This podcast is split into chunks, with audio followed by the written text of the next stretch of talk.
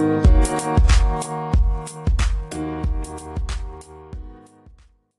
Hi, everyone. Welcome back to For the Girls. We are so excited to talk about an absolutely wild Monaco race. Whoever was saying this race was going to be boring turned out to be wrong. It was absolutely wild.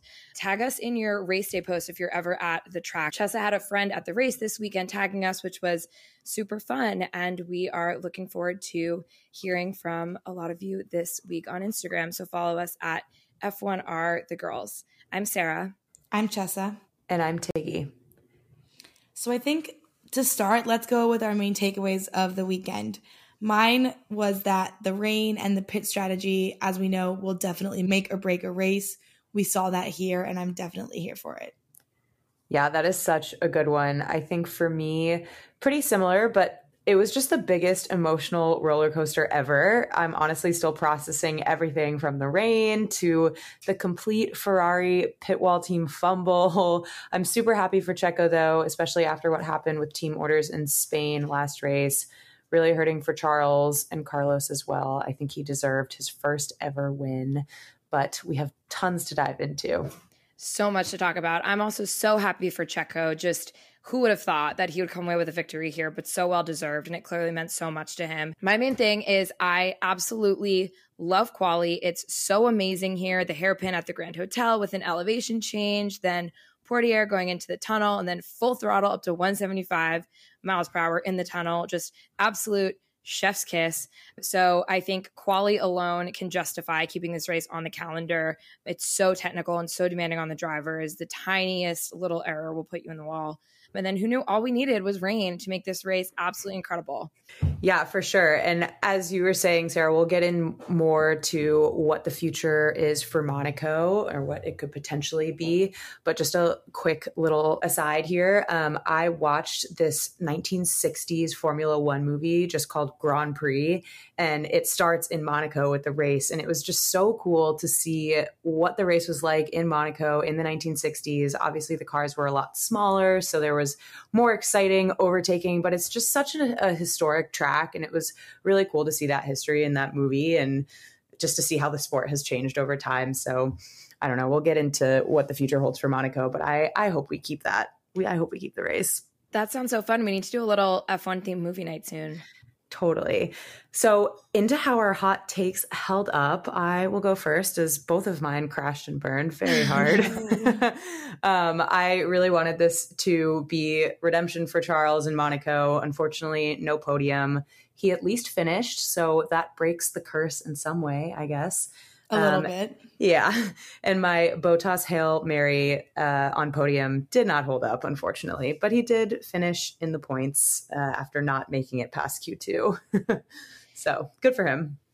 Mine was Carlos, Charles, and Max on podium. So two out of three, but I feel like Charles was obviously the big hitter there. So i am gonna put mine in also crash and burn category. But I was really happy to see to see Carlos up there. Good to see him really back up at the top, challenging Charles on pace in practice and quali. So it, happy for him, despite the rest of the team just going down in flames. Yeah, mine's along the same vein. I'm sad Leclerc was not on podium. Obviously, I had him winning, but I did have Carlos on podium somewhere. So we did get that. Again, maybe it would have been nicer for him if he was P1, but the Mexican in me is glad that Checo was ahead of him. So not too bad, I'd say, for my for my hot takes. Sarah, who was your MVP? I think my MVP was first the weather because the weather gods. Thank you. Yeah, that made it so spicy. The driving was so difficult. Lando made a comment after the race about how it was just so hard to drive and how every single time he was braking, he thought it was going to go into the wall. So that just added this whole other layer of difficulty and strategy when, as we've talked about so much, this race can sometimes be a bit of a processional. I think I also have to add as an MVP Carlos talking back to Ferrari and saying he was going to stay out because that was the only reason he was on podium. So good for him for standing up for himself when he knew what the right call was. My MVP was the Red Bull strategy team. They really pulled one out of a hat there. and then also Checo's medium tires. They really took the they took the show on this. They won. put the team on their back. Mine is pretty similar. I would just say Checo, not just his tires, but also the man, the tire whisperer who managed them. Uh, he was just cutting those corners so perfectly. I'm sure a lot of you have seen that video of him just not like just barely not grazing that that corner. Incredible tire management towards the end there. And I would also say Lando. I think he was all, he was still battling tonsillitis. Yeah, he got fastest lap. He drove a really good race in a car that I don't think is good enough for him. Um, so I would I would throw him in there. I know I've been hard on Lando in the past, but you you've been doing well. okay, how about least valuable players, LVPs? For me, Latifi, I think crashing on the formation lap, come on. I I know the radio was funny, like, oh, the car just wouldn't turn. Well, I'm sorry. our friend sent a funny text when that happened. He was like, the three certainties in life are death, taxes, and Latifi crashing. um, and that cost, he also cost Carlos the win by holding him up coming out of the pit lane. There were a million blue flags and engineers having to tell him repeatedly to get out of the way. I think just a disgraceful performance from him. So not a fan. Well put. Disgraceful. Yes. Yeah. Yeah. I had I had Latifi as mine, um, as one of mine. So just what Tiggy said. And then for me, my LVP was Danny. I mean, I'm Yeah. sorry, we literally heard nothing from him. Crickets on his side. So Crickets, crickets except for Gasly just cruising past him on a track that's impossible to overtake. yeah, right at the beginning. So poor guy. I don't know if we're going to be seeing much from him for the rest of the season. Obviously, we'll hold out hope, but Danny was my LVP.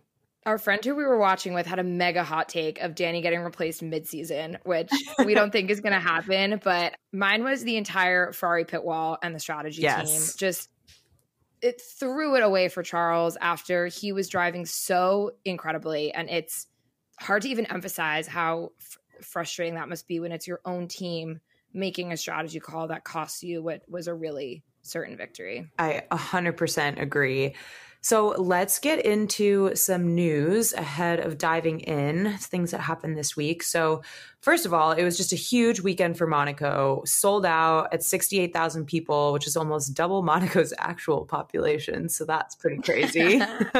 That's like the population of my one block in New York City. exactly. Um, and then maybe just a couple quick things about practice before we dive into some other news, um, just to hit it quickly because I think we'll dive a lot deeper in quali and in the race. But Checo is doing much better than Max in practice, which was fun to see. Hamilton, we were seeing super upset on the radio about porpoising. They were kind of bouncing all over the place, which must be frustrating after they sort of had figured it out last week. Uh, Yuki got a reprimand for impeding, and if he gets one more, he gets a 10 place grid penalty. So Yuki's got to watch out. and then, He's the resident grid badass. I did not expect that from him. yeah, totally. And then, of course, Daniel Ricciardo, we hate to say it, but he had a huge mistake at the swimming pool chicane, which is a tough part of the track. But it was there was a bit of drama there because people thought his engineer had asked about the car being okay before asking about him. But it was just I think that the engineer hadn't seen the crash yet. But kind of an interesting thing to see there.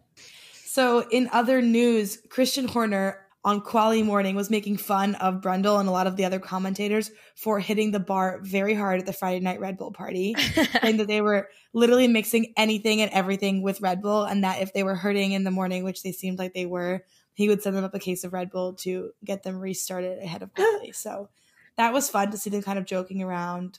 The Cannes Film Festival and the amfAR Gala was also this week, so there was a lot of South of France action going. Pierre and Max's girlfriend, Kelly Piquet, made some red carpet appearances. Kelly Piquet, she befriended Elon Musk's mother, Maye, and brought her along. Yeah, this is my favorite side plot of this of this weekend. So random, but Elon Musk's mom was in the Red Bull garage. Bottas gave Lewis his final Colorado River pick after selling thousands of copies for charity, and Bottas also had the tweet of I don't know the century putting his Colorado River pick on a picture of the wet track, which he tweeted during the red flag. For anyone who doesn't know what this Colorado River pick is, hopefully you have seen it because you follow some F1 content, but is it's just Bottas, his naked butt like popping out of a Colorado River. So it's pretty funny that he gifted that to to Lewis. Just incredible. Um, and Charles wore the strangest jeans I have potentially ever seen to the track. I don't know who made this decision. I agree. Um, what? Just what it was going on. Again, just Google the photo. I can't even explain. Stripes on the side, really baggy, not in the 90s trendy baggy way, just baggy, baggy. I don't know. Meanwhile, Joe is just in head to toe Prada. yes. As he always is, looking spiffy.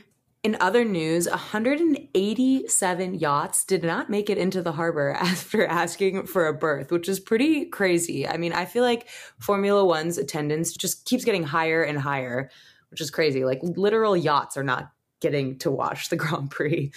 Um, in other news, as we mentioned earlier, there's still no word on whether the Monaco Grand Prix contract will be renewed for 2023. The leadership at Monaco think that because they're the crown jewel, they have some bargaining power with Domenicali. But others are saying that because Monaco pays a cut price rate to host the Grand Prix and that the track is no longer that compatible with the modern F1 cars, they shouldn't be so confident. But maybe because this race was so entertaining, Formula One will be more amenable to extending the contract. We'll have to wait and see. I personally hope that it sticks around, and I'm sure a lot of drivers do too. But it would also be fun to see some other cities into the mix here. Well, thank God for the Monaco entertainment this weekend. I think that will really keep them in the running. Okay, friends, it's festival and concert season, and you know it's all about the boots this year. That's why you need to make Tecovas your number one place for festival style this spring. And don't forget to shop their seasonal and limited edition offerings, including men's and women's boots, apparel, hats, bags, and more. We love Tecovas. They have a first wear comfort, which basically means there's no break in period. It's the best thing ever. So stop by your local Tecova store, have a complimentary drink or two, and shop new styles. Many stores even have leather custom branding to make your boots truly personal personalized. And with regular live music and events, there's really no in store experience like it. If you can't make it to a store, though, just visit tecovas.com, T E C O V A S.com. They offer free shipping on all boots, as well as free returns and exchanges, and they ship right to your door. Go to tecovas.com and find your new favorite pair of boots today. Women's health is so important, and balanced hormones are key for that. We've been loving Hormone Harmony from Happy Mammoth, who's committed to making women's lives easier. Hormone Harmony contains adaptogens, science backed herbal extracts that help the body adapt to stressors like hormonal changes that happen naturally throughout a woman's life. We love it because it helps us maintain optimal hormone levels and supports our mood and general well being. There is a reason that one bottle of Hormone Harmony is sold every 24 seconds. For a limited time, you can get 15% off on your entire first order at happymammoth.com. Just use code F1R the girls at checkout. That's happymammoth.com and use the code F1R the girls for 15% off today. So let's talk a little bit about quali. In one word, I think we can all sum it up as chaotic. There was two red flags, a lot of traffic issues, and really since the track is so short and narrow, there's usually always going to be a lot of traffic issues. It really ruins people's flying laps and their qualifying times. There's also like basically blind corners and parts where there's really bad rear visibility, so they can't see the cars behind them, and that just makes it that much harder as well. And so, as I was saying earlier, quali is just incredible to watch here. Pole is so important because, as we talked about a lot, it's very hard to overtake here. But in particular, the pole sitter is almost always ahead through Saint Devote, the, the first turn. The track was also hot for quali, which makes it hard on the brakes when this race is already super demanding on the brakes without much chance to cool them on longer straights. And they have to run so close to the wall in all these really tight turns.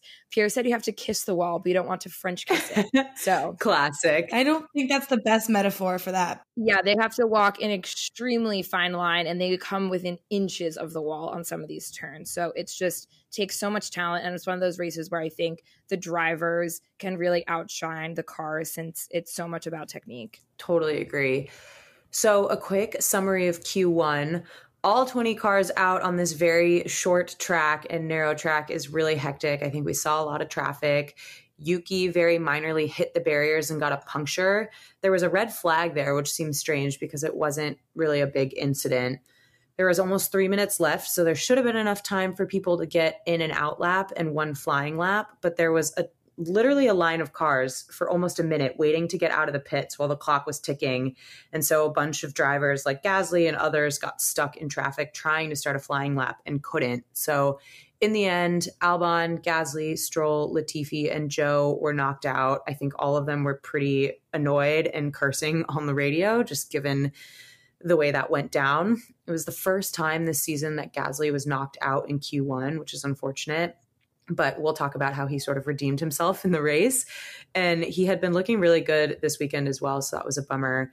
And then Yuki ended up still making it despite causing the problem in the first place. Uh, and then Albon had also been doing great. So tough to see him go in that.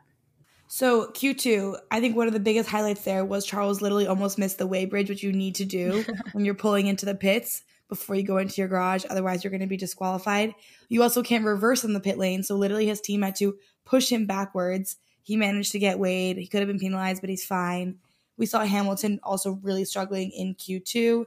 And then in the end, we had Yuki, Bottas, K Mac, Danny, and Mick all out. Commentators saying that Danny was having a quote unquote miserable time, which I think we're going to have to agree on.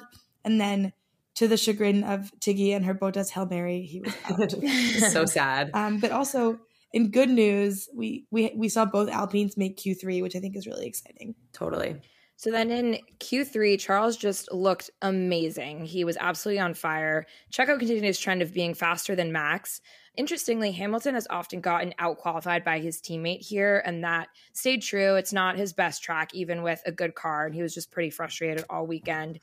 Towards the end, when the real drama occurred, Checo was pushing hard, maybe trying to make a run at the front row of the grid, and he lost the rear at Portier right before the tunnel, causing a red flag. Since the track is so narrow, Carlos was right behind him and wasn't able to avoid and also crashed into him, which blocked the entire track and caused a traffic jam pileup. So Max was just parked right behind them because he couldn't get through. Separately, Alonso also hit the wall right behind them. So really just chaotic. And this is a theme that went on all weekend, but the TV production has been horrible at actually showing what's going on.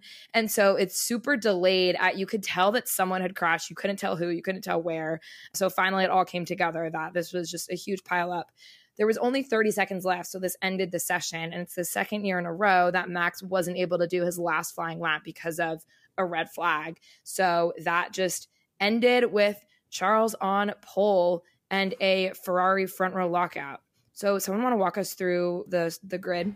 Totally. So, like Sarah said, Ferrari front row lockout with Charles two tenths ahead of Carlos, and then Checo and Max following suit. Then Lando, which was awesome. Great to see him in P5 there. Then we had Russell, Alonso, Hamilton, Vettel, and Ocon as the top 10, which is honestly, I think, a great grid. I was really happy to see this starting order. I was super happy to, to see the results of quali and watch that happen three world champions in a row behind Russell, which is a lot of pressure for him, but he he did a great job this race, which we'll get into. Um, so Chessa, you want to start walking us through the race here? So much to dive into.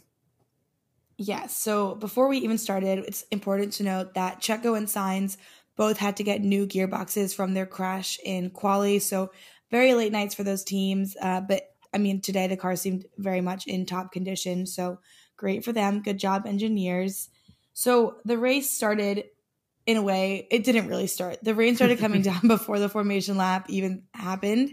So the teams were really scrambling to w- bring the extreme wet tires out. It was chaos on the grid. People were running all over the place, like carting around like piles and stacks of tires.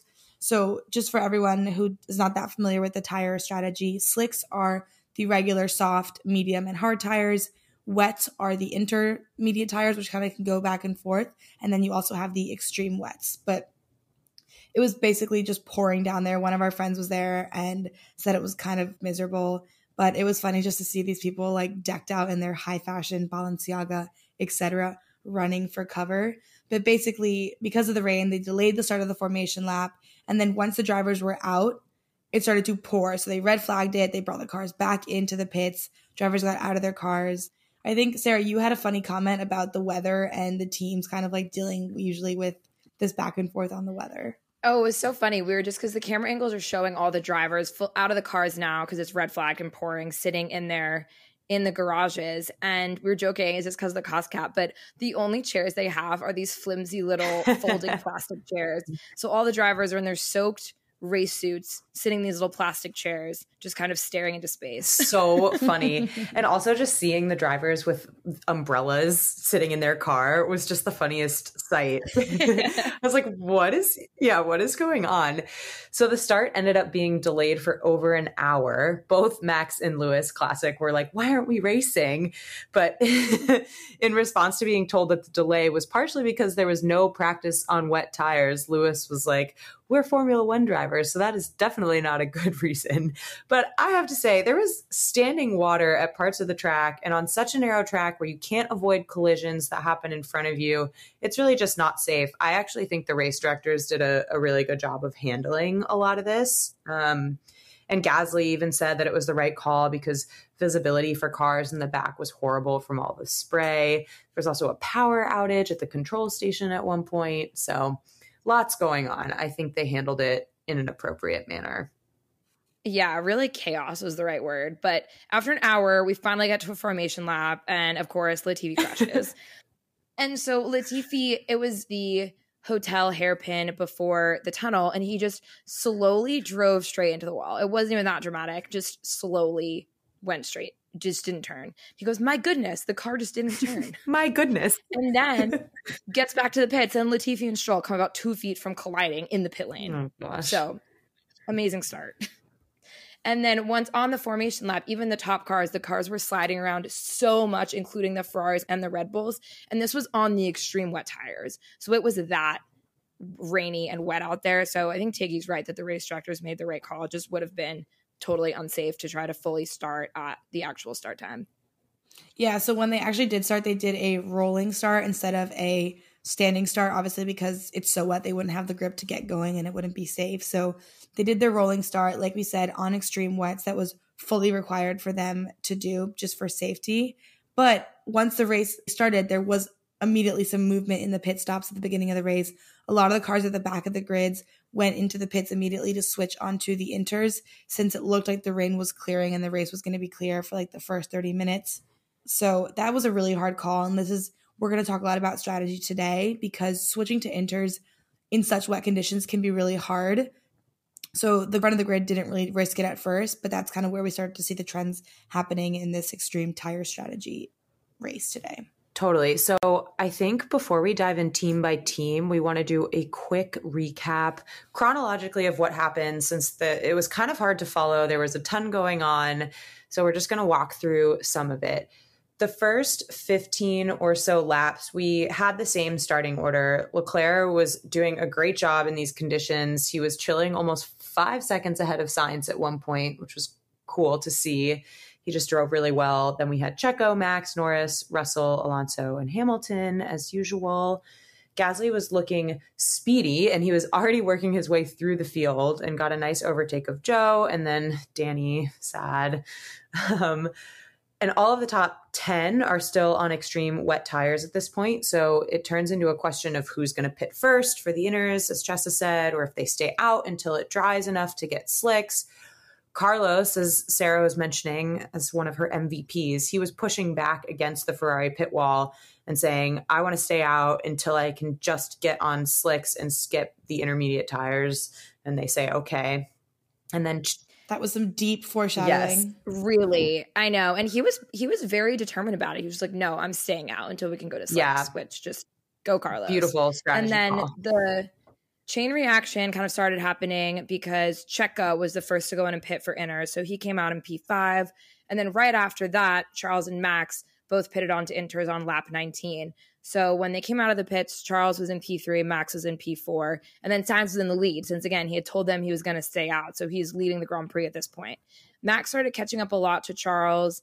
Then at around lap 21, it was dry enough that Sainz pit just skipped the inners, goes straight to hard tires in a horrible error that cost them this race, Ferrari told Charles to come in for a double stack right behind Carlos, but then changed their mind at the last minute and told him to stay out. But Charles had already pulled into the pit lane, so it was too late at this point. And then the pit stop took even longer because Carlos was kind of still pulling out of the pits as Charles was pulling in. And Charles was just absolutely losing it on the radio, as you'd expect, swearing, realizing who's going to be behind Sainz, just so upset. And then things got even worse. Yeah, things definitely went downhill from there for Ferrari. So Charles comes out in P4, stuck behind Albon, who held him up for a full lap, eventually gets out of the way. It's just so annoying because the cars get these blue flags to tell them to get out of the way, let the cars, you know, pass that that are coming in. And when they don't get out of the way, it's dangerous, it holds people up, kills the momentum, all sorts of things. So right after Charles comes out, he's in P4. Then the Red Bulls double stack the next lap. Both went on hard tires. And then when the Red Bulls come out of the pits, it's Checo, Carlos, Max, and Charles. So a very successful overcut, insane call by Red Bull, highly strategic and successful, probably partly luck as well, but everything is always a little bit of luck. So overall, this strategy worked because Red Bull was flying on the inners and they had a great pace while Ferrari had that double stack fiasco. Yeah, just really tough traffic for the Ferraris there and unfortunate calls from the pit wall. And then we saw lap 27, Mick had a huge crash. And this was really crazy. His car broke completely in half in the swimming pool chicane. It seems like something may have broken on the car that caused the crash, but literally his rear suspension was detached, his gearbox was detached. It was crazy looking at that car. Um, it's just a testament to the modern car technology that he's okay. He's had a couple scary crashes this season. So after that, there was originally a safety car, but then a red flag to repair the barriers. You can change tires during a red flag. So both Red Bulls changed to mediums, which was risky because it's only lap 27. So they would have had theoretically to go, you know, 50 more laps on medium tires. Ferrari stayed on the hard tires. And at this point, though, it was kind of clear that we wouldn't make the full race length because a race isn't allowed to exceed two hours from the start, which is kind of crazy. So it ended up only being 64 laps, and Red Bull's mediums barely hung on, which we'll get into a little bit more as well. But just another amazing and risky call from them. It was great, great strategy. So then there was another rolling start after the red flag. So this race had no standing starts, which is wow. kind of wild.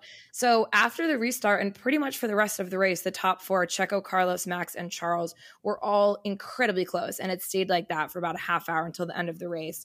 Checo did such a good job under a ton of pressure. At one point, the little battle for first graphic that they do had all four cars on it. That was so stressful. My heart was like, Ugh. It, it was crazy. Carlos got within a half second of Checo at one point it it really was looking like Carlos was going to get past him. Checo's tires were trashed with 10 minutes left because it turned into a countdown because they were going to start hitting the two hours. Then, with about five minutes left at the hotel hairpin before the tunnel, all four cars were about a foot behind each other. It was they were just so close. It almost looked like Carlos was going to rear end Checo at some points. Checo was just so calm and cool and beat Sainz by under a second with absolutely destroyed tires in really tough conditions. So the classic Checo way, always so calm. um, before we jump in and talk a little bit team by team, one thing that we noticed that was really cool was so many different fastest laps were being set throughout this race, and it really just reflects the chaos. Lando ended up getting the fastest lap, but at different points we had Max, Checo, Carlos, Charles, Hamilton, Alonso, Gasly, and even Albon getting the fastest laps. So, diving in by team, we'll start with Ferrari. Just absolute heartbreak. I feel like this is becoming a bit of a trend, unfortunately. But just after such domination in practice and quali, Charles was navigating the tricky wet conditions beautifully from P1. Like we said, had over a five second gap to Sainz. But going to Sainz's race, we haven't talked as much about him. He had an amazing race. I think we talked about that beautiful strategy call from him, which eventually, you know, coming in right to slicks. Carlos said in his after interview that a lapped car cost him the race win today, which I think is probably right. Yeah, cough, cough, Latifi. the only silver lining, I guess, for Charles is this really is the first time he's ever finished at Monaco. So I guess that's something to hang your hat on, but really sad. Really sad. And then one quick thing before we get into Red Bull. Ferrari, after the race, filed a complaint with the stewards about Red Bull cars crossing the pit lane line on the exits, which is against the rules. They lost both of those cases. Max had like one wheel over, and the whole car has to be over for that to be against the rules. And Checo wasn't over at all. So the complaints got dismissed as being unfounded, which I think Ferrari was sort of grasping at straws and trying to just get something there, but didn't pan out, unfortunately, for them. So Vamos Checo, just absolutely insane. Despite our sadness for Ferrari, we are so thrilled for him. As you all know, we're big Checo fans over here. It was his third career victory and his first ever at Monaco. He really drove the perfect race, continues to re earn his tire whisperer title, and it was so close at the end. So, really proud of him. With DRS, he probably would have been toast, but DRS wasn't enabled. So, also a little bit of luck there. Max just didn't really seem happy in the car this weekend. So, he seemed pretty happy with P3. And of course, finishing ahead of Charles. And this was huge vindication for Checo after Barcelona and the team orders drama.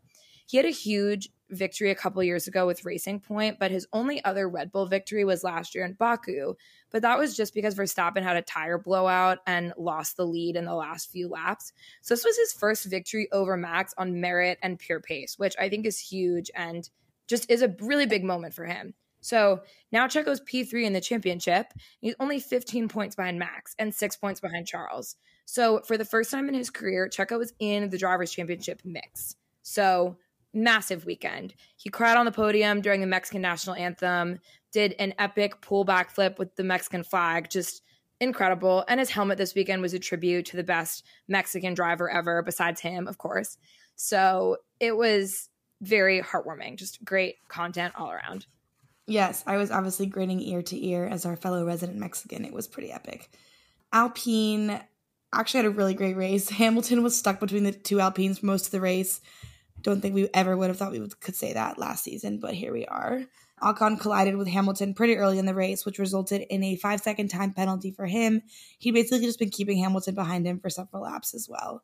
Ocon's P9 became P12, so he was out of the points this time. But overall, I think the Alpine car is looking pretty good, and the drivers really stretched it and worked it. So, McLaren, like we said, awesome race from Lando. A lot of people have been saying he's on par with the best drivers up there, just in a worse car. So, it'll be interesting to see what his future looks like.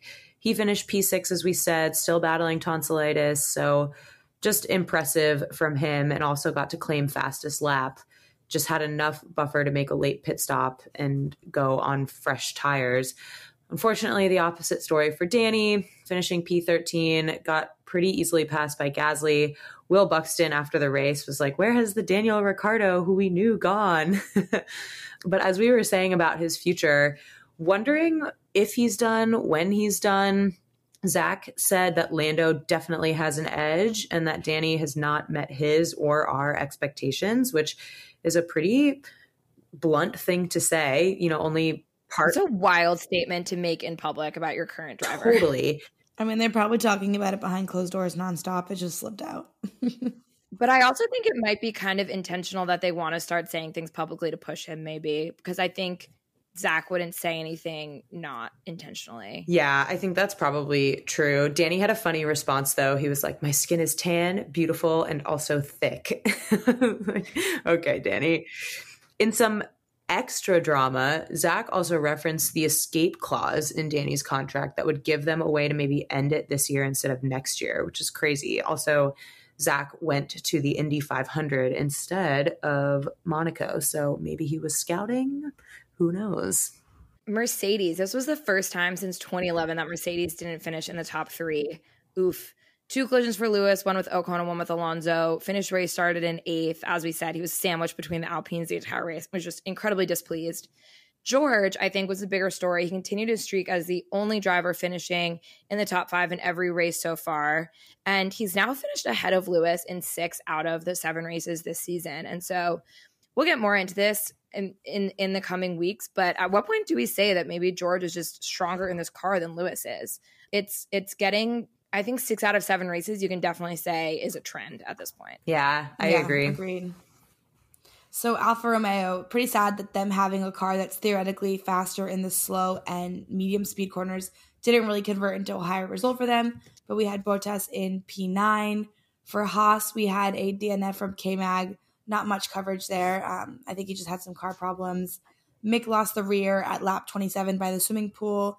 Turn, as we said, he spun and his car was literally split in half with the gearbox and the rear suspension detached. It was really, really scary.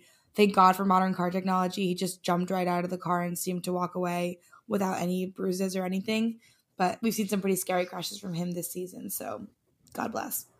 Lastly, quick note on Haas There is an Italian media rumor that Mick could replace Seb if Seb decides to retire. So interesting. I feel like Mick has to be performing a little better before we start talking about replacing world champions. True. Like, why are they even comparing them? Mick's got to step it up a little bit.